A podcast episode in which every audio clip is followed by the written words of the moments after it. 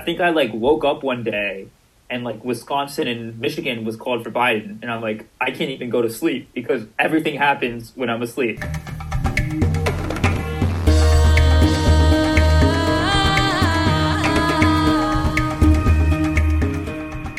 Thema, der Podcast mit Lillian und Jana.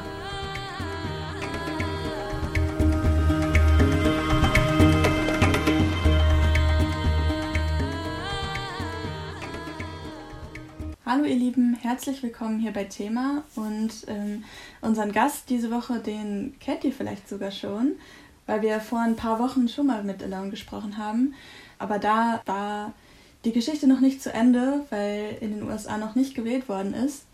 Und jetzt wurde gewählt und dann haben wir das natürlich zum Anlass genommen, nochmal mit Alone zu sprechen und switchen auch jetzt wieder auf Englisch rüber. Wie immer findet ihr das Transkript dann für diese Folge auch auf unserem Blog. Könnt ihr aber euch auch in den Show Notes angucken, wie ihr da hingelangt. Und ähm, yeah, let's switch to English. Hello, Alone. Thanks for Hi. joining us once again. Of course, of course. I'm excited to be back. That's good. Yeah. Well, we had an election and we have a result. Yeah, so that was that was a good day. I think that was a, a Saturday. That was a great day. The, when uh, I don't know if you saw the videos, everyone was going out to the streets. It was just a day of pure joy when Biden won. and what did you do on that day? I we're uh, like I'm at risk and everything, so I made sure that I'm stayed at my house. But we had a great time. We popped a bottle of champagne at the house, obviously, uh, and yeah, like we put it, we had the TV in the background with the celebration, so we were like celebrating with everyone around the country. It was a great day, and then of course we saw the the victory speech, which was also awesome too. And you said it was a Saturday, so at which which point in the election were you sure that you could uh, that you could be happy or celebrate? I think it was like the first day I was I I really thought Trump was going to win because the first day was all of the states were completely red and I think he had 15% lead in Pennsylvania and I was like there's no way that he's to Biden's to make this up but then like as the days came in it like slowly but surely was moving more towards Biden's favor and I think I told I told everyone in my family I was like I am not going to celebrate until it's officially called because I don't want to mess with anything. Also, the way the electoral system works is you need 270 votes to win, electoral votes to win. But if you have 270 electoral votes, the people that cast the votes get to choose who they cast the votes for. So if you have exactly 270, all you need is one person to say that they don't want to cast it for Biden and it sends chaos. So I was like I want him to win and to win by a lot. And that's like Saturday was the day that they called Pennsylvania for Biden, and that was the day where he was like basically on track to get 306 electoral votes. And that was the day where I was like, okay, this is like 100% over. Even if like five people don't vote for him in the system or whatever, he's totally fine. So I think that was, I literally didn't want to celebrate at all until that day. And that was great. That was also the the day I took like my law school test. So it was a big day for me overall. And before, did you feel like anxious? Because I remember us being in Zoom meetings and um, basically like uh, watching CNN at the same time, and and we all knew that everyone in the Zoom meeting was watching the map at the same time. Even even our headmaster of the school was checking the news for an update of the results. Yeah, I think it was literally in the background like 24/7.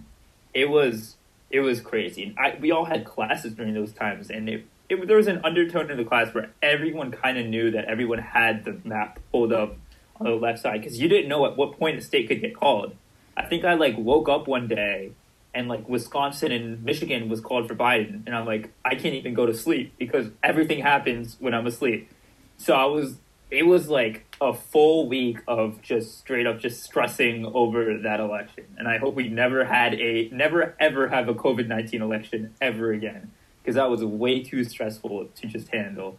I mean, the benefit was I was mentioning I had like my standardized test. I didn't st- stress at all for that standardized test because I was too busy stressing for the election. Yeah, well, you mentioned that at first, the first day, you saw a lot of red, and it reminded me just of the election in 2016. Even though Biden has won, me for myself, I'm not very happy with the result because I thought that maybe after four years of Trump, people would be would have changed their mind. I think there was a CNN anchor that said said it in the best way, and he was saying that there is like a victory, victory, and that there is like a moral victory, and he was saying that like you can win the election, but everyone really wanted to win it by a lot. They wanted it to be like more than Obama won in 2008 to show a statement that that's not who we are as a country. And it like at the end of the day, Trump got more votes than Obama did in 2008. That's huge. And I really thought that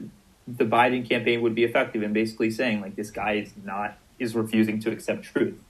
But I think if it showed us one thing, it showed us that the right wing media conglomerate in the United States has a lot of power, and that Fox News and OAN and all these news companies that don't care about the truth have a great deal of power and sway a lot of voters, up to 70% of voters. And you're even seeing it right now, how 50% of uh, Republicans think that Trump won the election. There, it's like literally in a completely different universe. So I think even though Trump is gone, his supporters are still there.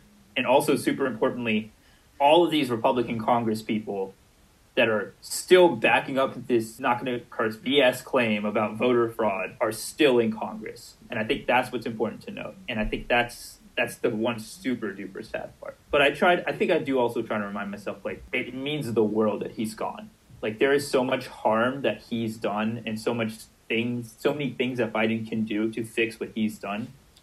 That like him being gone should also be celebrated to a crazy degree too. So, is he like really gone right now, or what's happening right now? What do you get over the news? What is he doing basically? So everything I've understood is that he's basically they called it in a bunker mentality, where he doesn't believe that he lost, and he's gonna stay there until he's basically like gonna get kicked out in January when Biden gets um, when Biden gets uh, inaugurated as the president. The benefit is he can do sure he can do a lot of very bad stuff from now until he Biden gets inaugurated, but because he doesn't have the House he can't do anything that Biden can't fix. And that's what I like to think about it. Is like whatever he does, Biden will just turn around in two months. So I, I think it's like it's important to see what he's doing now is like kind of like a final goodbye fit that in two months like no one's gonna care about.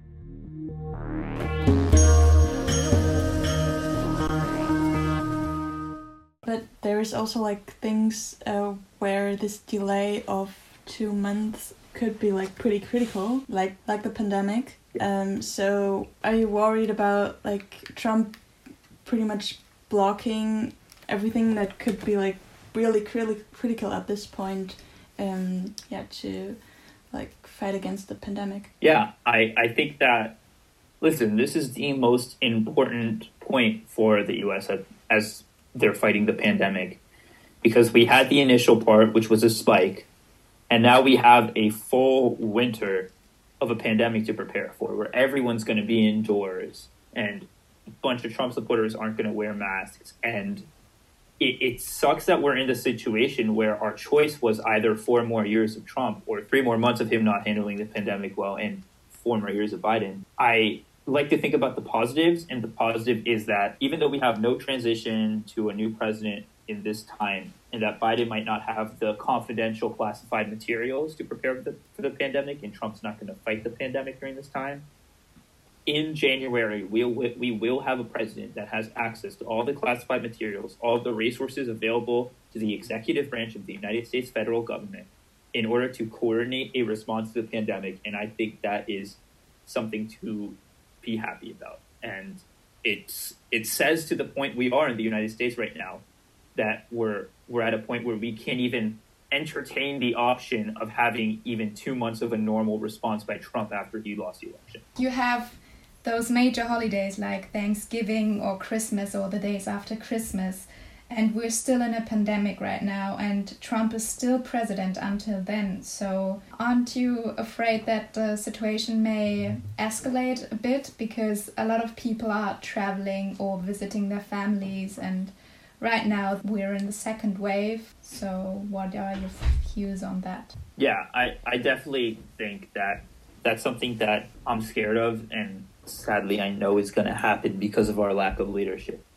Um, I think I, I'm fortunate enough to live in a state where they're probably going to have stricter uh, guidelines. But if you look at where coronavirus hotspots are, they're in states like Texas the Dakotas, where maybe at first, because they were more rural, they didn't get the virus at first. But now, because they didn't enforce any social distancing guidelines, they didn't really care about wearing masks. Now people are getting it in in large quantities. And there were also a lot of stories about how these more rural areas in the United States, they don't have the hospital capacity to deal with that many patients. They have small hospitals that are used to not treat a global pandemic. And I, I think it's sad because I think a lot of people, there's voting against your own interests when it comes to maybe taxes or something like that. But then there's people that voted against their own interest when it comes to their lives. People that are denying something that's going to hurt them. And I think that's what makes me really, really sad that a lot of these people put trust and faith in this man and he doesn't care about them. They're like there are going to be people that die because of him. And that's that's a sad thing to think about. Yeah, you already said, or we already talked about it last time.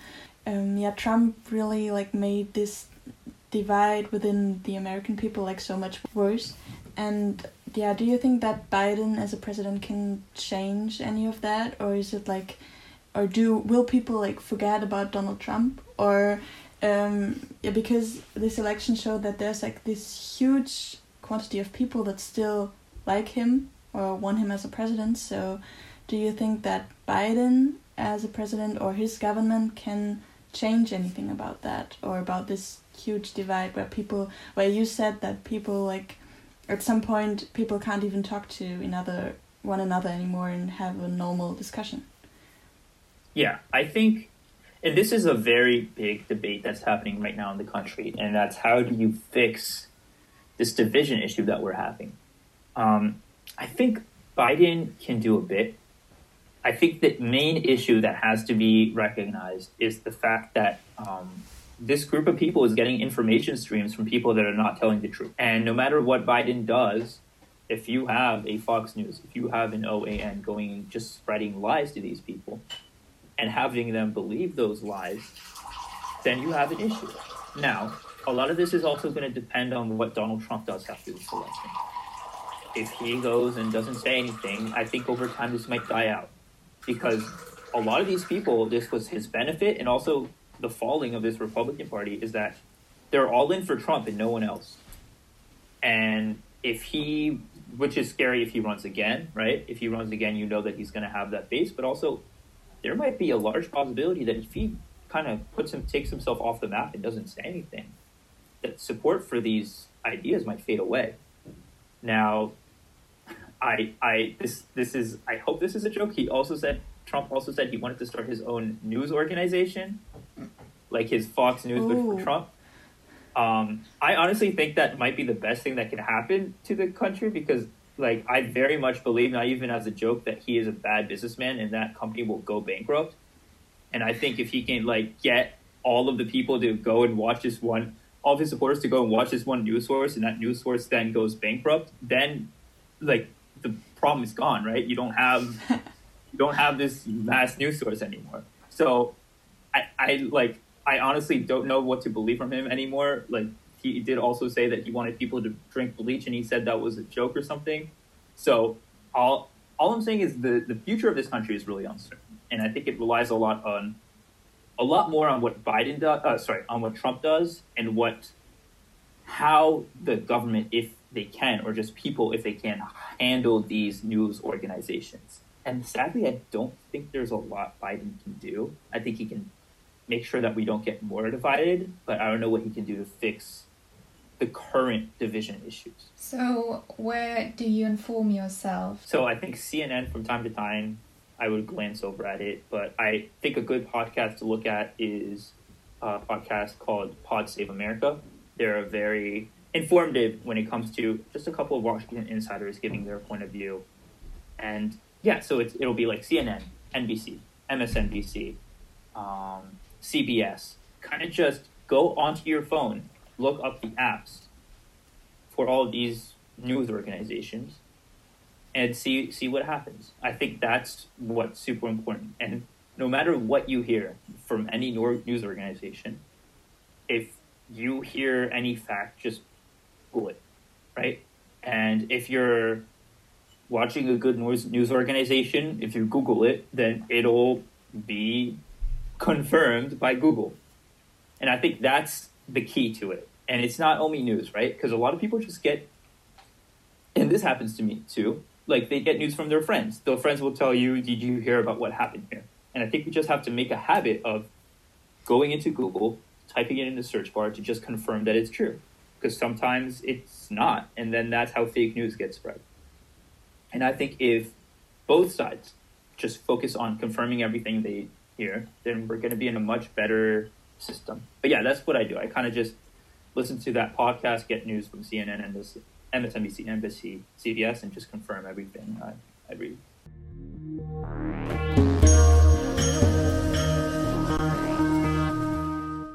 So the election has also been important because of the vice president, because it's the first black woman to become a vice president.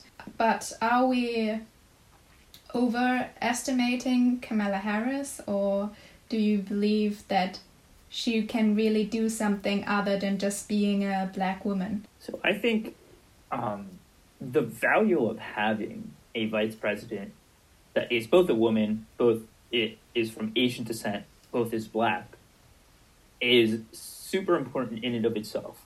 Just looking at it in a vacuum, and I think um, her speech. Listen, I, I I'll be honest, I tuned tuned into that victory speech thing just for her speech because uh, it people are going to be looking up to it, and it has a ripple effect, right? You have a lot of people who are black, women, and Asian that might now decide that they have a chance of going into politics that might not have in the past because of this election of this vice president. And so the idea of electing someone of that gender and nationality as vice president in and of itself just from a practical side makes our democracy better. And from a moral side is something we should have done a while ago. Yeah. In terms of her policies i think i think the democratic party has to have a very good talk with itself to see what how they want to pursue in the future. I think i'm a personal belief where i think that we should not be as scared of saying a couple of things like single payer health care, like defunding aspects of the police. I don't think it would be too controversial to say that police should not be militarized. I don't think it's too controversial to say that everyone should have health care. And I think that the Democratic Party is so scared of getting people to run away from it that no one gets passionate about it. And I think that's sort of uh, what we have to look at. I think Kamala Harris is definitely more left wing than Joe Biden. She has agreed to move herself more to the center to be part of this unifying campaign. But uh, in the future, we'd have to see what Kamala Harris we're seeing. Are we going to see the um, the more center one that is on this Joe Biden team, or are we going to see to be seeing the more left wing liberal one that we've been seeing in the Senate? And I think that's the that's how we'll see what happens in the future. But I think the Democratic Party does have to have a good talking to itself because even though Democrats won the presidency, they did not win the, the Senate seats they thought they were going to win, and they lost seats in the House. We were Democrats were expected to gain the Senate, the House, and the presidency, but something with their strategy was wrong. So I think it has to have a really, really like moment of reckoning to see what it what it wants to do. Yeah, I remember that's what you said that you hoped for uh, Democrats to win like all three elections. Yeah. And um, yeah, how easy or how difficult will it be for uh, the new president or for the Demo Democrat Party to um, like to really make changes with this constellation still? Um, yeah, I think it, it'll be extremely difficult, and I think you saw that. I think we're going to see a large repeat if not even more obstructionist than what was happening during the Obama presidency. If you remember Mitch McConnell telling Obama that he was going to let the country default because he didn't. I forget what it was. There was some funding thing that he wanted that he kept filibustering. The government shutdowns that happened. We're going to see a bunch of those. I think the issue is is that you have the Republican Party that doesn't want to compromise on anything, and they've moved so far to the right that the Democrats can't compromise on anything with them because they can't adopt any of those crazy positions. Now, I will say there's a very, very, very narrow path for Democrats to win the Senate. There are two open seats in Georgia that are up for election. Well, two seats in Georgia that are up for election.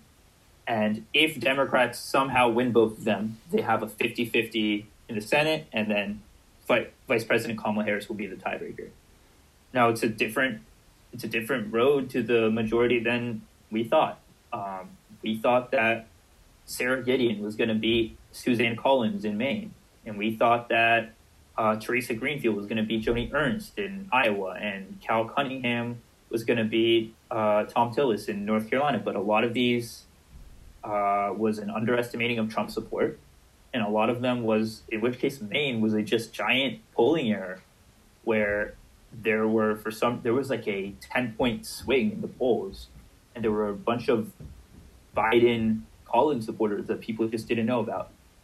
So I think to answer that question, I think that it's going to be virtually impossible to get stuff done through the Senate, but it's important to remember how much power the president does have by himself, and I think Trump showed that these past two years when he didn't have the House.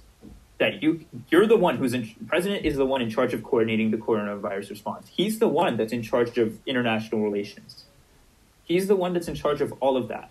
So there is a lot that he can do. I read the other day that he can forgive a lot of student loan debt without even Congress. So there is a lot that Joe Biden can do by himself.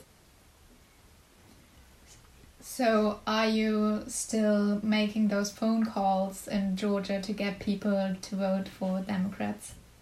Definitely, definitely.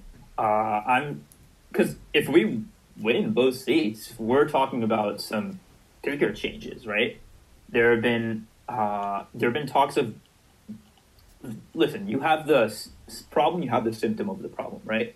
The problem is the symptom of the problem was Donald Trump, but the problem was what I talked about the right wing media outlets, but also the Senate being a non representative body of the United States. So the Senate is like a hundred seats where Wyoming have the same number of senators as California for some reason. And that gives a giant Republican edge, a giant Republican skew for these people. So there are proposals such as making Washington, D.C. a state, and making Puerto Rico a state. That will make the Senate more fair. We can start talking about um, rebalancing the Supreme Court if you have a 50 50 Senate. There are so many things that once you have a Democratic Senate, you can actually get done. Coronavirus relief will really not be passed unless you have a, a, a Democratic Senate because of how Mitch McConnell, the Senate majority leader for the Republicans, just is not willing to consider anything that doesn't make corporations not liable for making their employees come in and get coronavirus. Uh, so yeah, I'm volunteering like crazy for these two Senate races for Raphael Warnock and Jon Ossoff in Georgia. And we'll see. We'll see. They're definitely more long shots than the other races. But if they're able to win them, that's a great, great uh, position for Democrats to be in. But the possibility of them winning isn't that uh, that great. Yeah, at, yeah. At the end of the day, it's uh, it's Georgia, uh, and that's. I was talking about the issue with the Senate is in order for Democrats to win a majority in the Senate, they have to win in states like Georgia, and that's the tough part, right? Because some all these states have so few representation, you're already battling on grounds that that's not favorable to you. Georgia has consistently been a red state, and this is the first year that it's been blue. So it's going to take a lot of grassroots organizing, but I think it's possible. I very much think it's possible. I mean, I the Republicans have this weird strategy of trying to like invalidate the election by saying votes your vote doesn't matter, which I don't think is going to be a good strategy to get people out to vote in the Senate elections.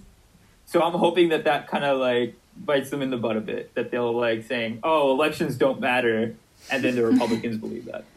Maybe we'll find out.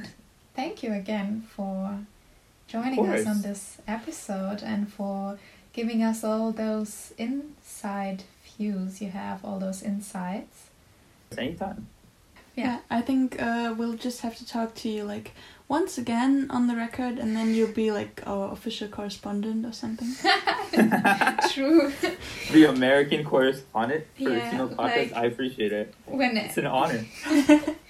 Be fun. So, ihr Lieben, das war unsere Folge mit Alone. Jana, ich schenke dir noch ein bisschen Robusch-Tee ein, weil Sehr wir vor gerne. lauter Reden gar nicht so wirklich zum Tee trinken gekommen sind, bis auf eine Tasse.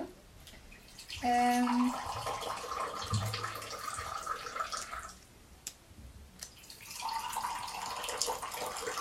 Ja, danke für den Tee. gerne. Das Transkript zur Folge findet ihr dann in unseren Show Details, falls ihr irgendwas nicht richtig verstanden habt und es nochmal nachlesen wollt. Wir machen uns da gerne die Mühe, das schön auf Deutsch und auf Englisch ähm, nochmal aufzuschreiben. Der Link führt dann zu unserem Blog.